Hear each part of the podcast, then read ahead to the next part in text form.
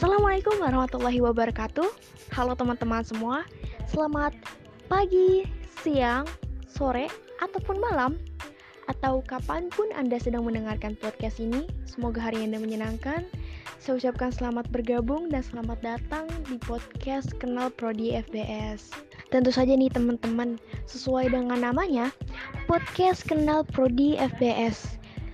Nah, di sini kita bakal mengulik lebih dalam, menggali lebih dalam tentang salah satu prodi yang ada di FBS. Nah, sebelum lanjut ke agenda selanjutnya, ada peribahasa tak kenal maka tak sayang. Ya, perkenalkan, saya Rika selaku host pada kesempatan kali ini dan tentu saja saya tidak akan sendirian. Saya akan ditemani narasumber yang luar biasa dan sangat hebat sekali. Ya, tanpa berlama-lama lagi, lebih baik langsung saja kita sambut. Ya, selamat datang ke Mutma. Halo Reka, halo juga nih buat semuanya. Wih, sekali lagi selamat datang nih buat kamu Mutma. Gimana kak kabarnya? Alhamdulillah nih kabar baik. Kak Reka gimana? Alhamdulillah juga baik-baik saja. Uh, apa aja nih kak kegiatan selama masih di rumah aja? Produktif banget nih ya. Wah, produktif banget gak ya? Cuman ya masih berhubungan dengan kuliah himpunan terus ya kerjaan juga lumayan lah. Gimana kan nih akademiknya? Apalagi kebetulan kan saat ini udah pada masa uas dan kita tuh tinggal nunggu hasil aja. Um,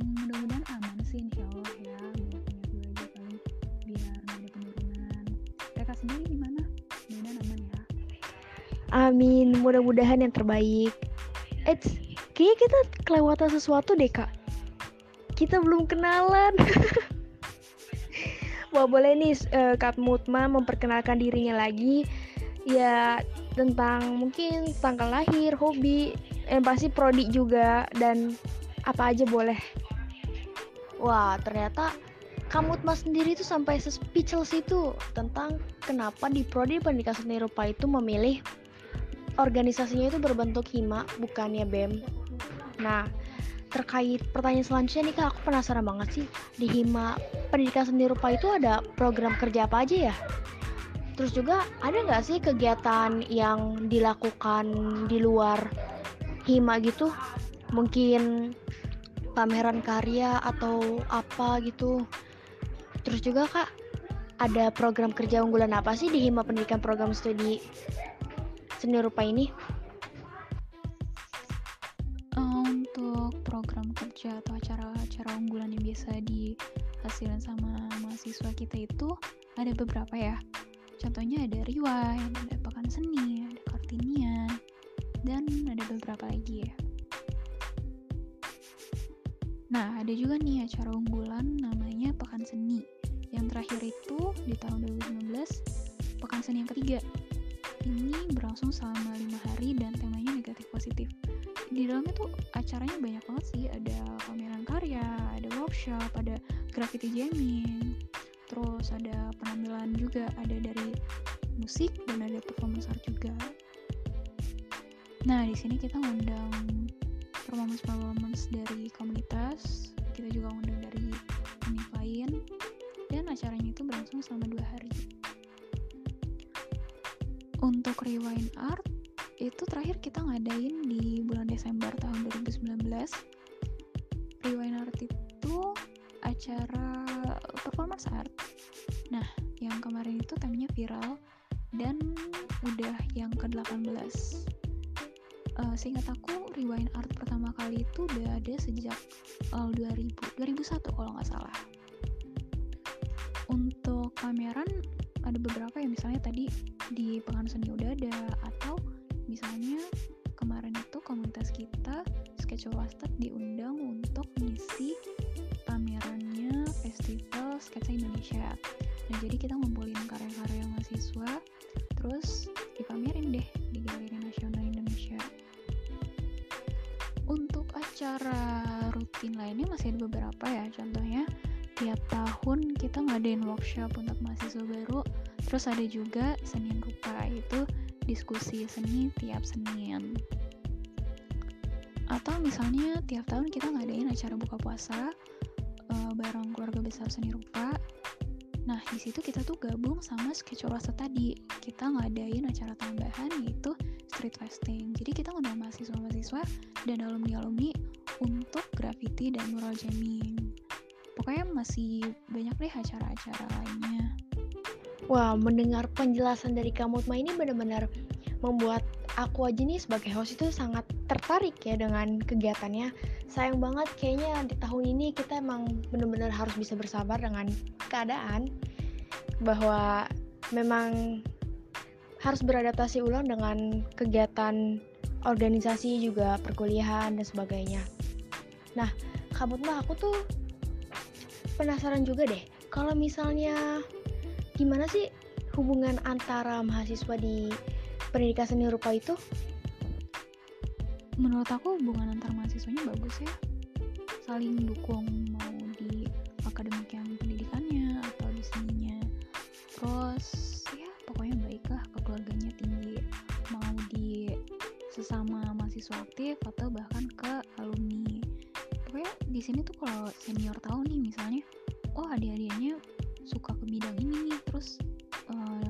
sama nih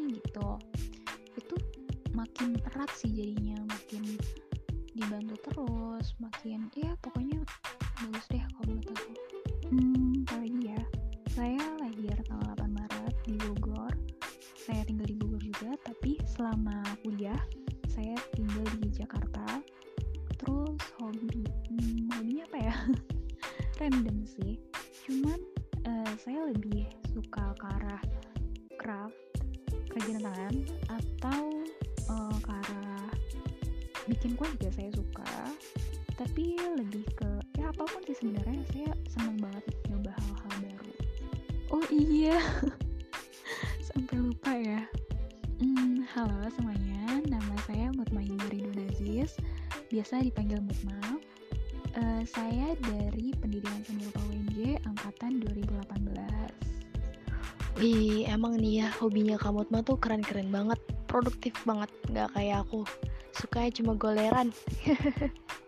Nah nih kak berhubung tadi kita kepotongnya pas lagi ngebahas akademik aku tuh penasaran banget sebenarnya kalau di prodi pendidikan seni rupa itu belajarnya apa aja sih kak?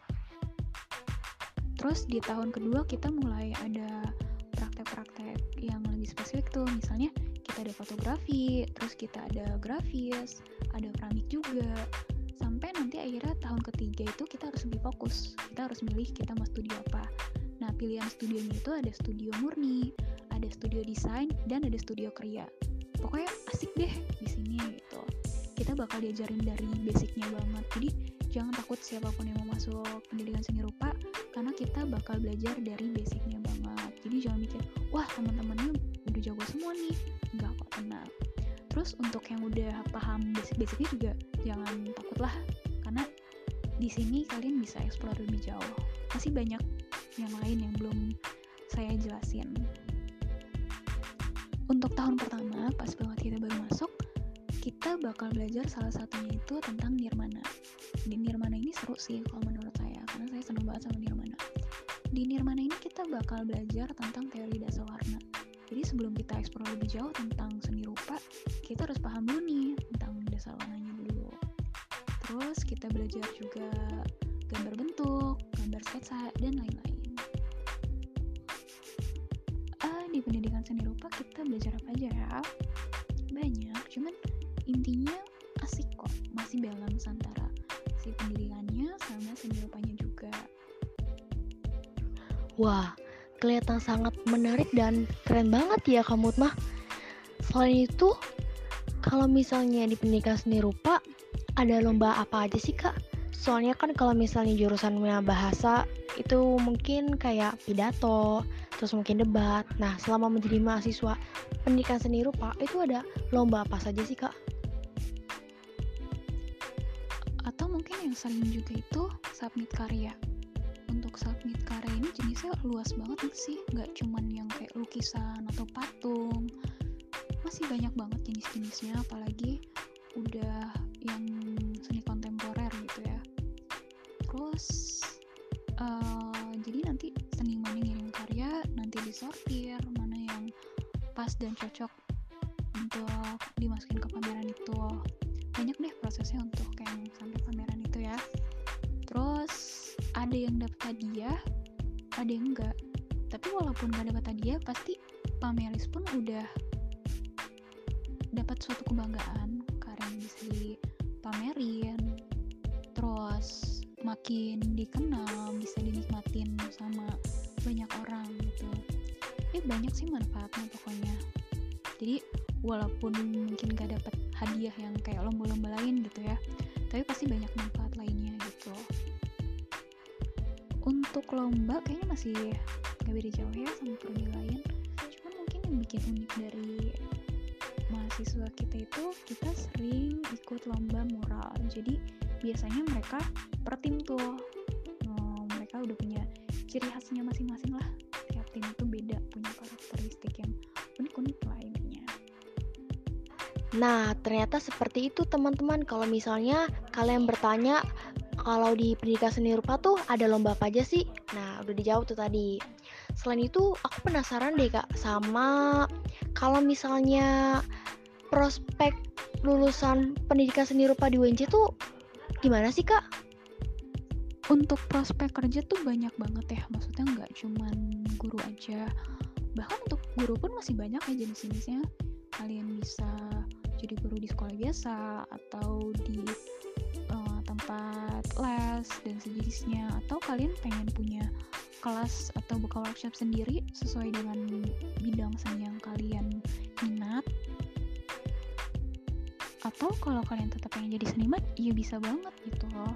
Kalian bisa submit karya ke mana-mana bisa jual karya kalian atau bisa kolaps dengan perusahaan-perusahaan sekarang nih kan banyak banget tuh yang nyari seniman-seniman muda yang kreatif kan atau kalian lebih minat ke membuat produk. Itu bisa banget. Jadi gak cuma di Indonesia aja. Kalian bisa pasarin barang-barang kalian ke luar negeri. Kalau misalnya kalian minat di bidang desain ya kalian bisa jadi desainer di suatu perusahaan. Wah, ternyata banyak banget ya pilihan pekerjaannya dan tidak hanya guru. Karena mungkin bagi sebagian orang, termasuk saya gitu kan ya, mikirnya kalau misalnya pendidikan itu pasti ah kayaknya cuma jadi guru deh. Tapi ternyata tidak, teman-teman. Masih banyak bagian profesi lainnya yang bisa kalian tempuh seperti yang sudah dijelaskan tadi. Nah, selanjutnya tuh Kak, aku tuh penasaran deh. Bagaimana sih sejarah terbentuknya prodi pendidikan seni rupa? mungkin uh, dari mana sih dari tahun kapan sih dia dibuatnya atau seperti apa sih sejarah pen prodi pendidikan seni rupa itu kalau yang aku tahu awalnya itu sejak tahun 1963 nah kalau dulu pas zaman dikit namanya itu masih jurusan seni rupa dan kerajinan nah sejak tahun 1999 diganti tuh jadi program studi pendidikan seni rupa oh ternyata begitu tuh kak. Oh iya kak, terus kenapa sih kalau misalnya di pendidikan seni rupa itu organisasinya memilih berbentuk hima bukan BEM? Sebenarnya itu pertanyaan yang aku kepoin banget ya sejak aku masuk prodi aku. Dulu aku merasa kayak kenapa sih kita nggak BEM aja kayak prodi lain? Kenapa kita harus hima? Apakah BEM itu lebih wow sementara kita di bawah BEM?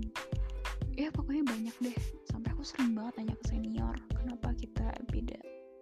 Tapi akhirnya aku dapat jawaban itu setelah angkatan aku yang menjabat jadi pengurus HIMA sejak awal 2020. Uh, intinya di situ aku baru tahu ternyata kebutuhan kita itu beda banget sama prodi lain dan cara penyelesaiannya ya melalui HIMA, melalui himpunan mahasiswa. Mungkin kalau melalui BEM ya kurang cocok aja gitu. Dibilang HIMA itu lebih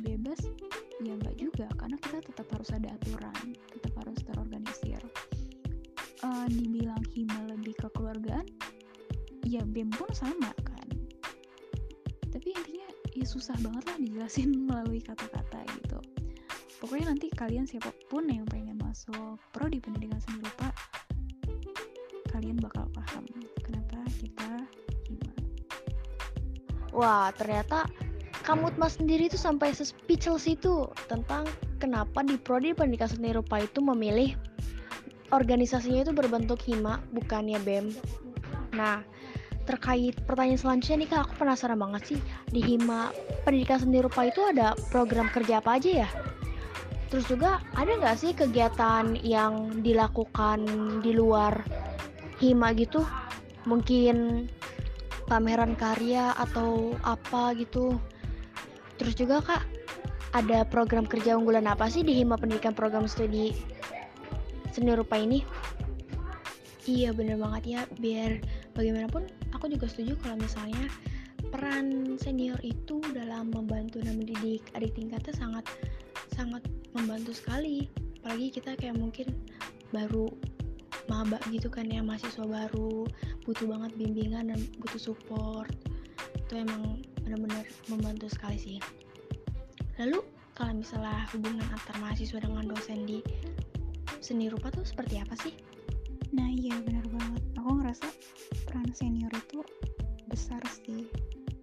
Uh, waktu aku masuk prodi aku ngerasa di welcome banget sama senior.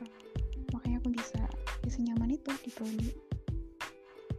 Wah kalau ke dosen juga mantep sih kalau menurut aku ya.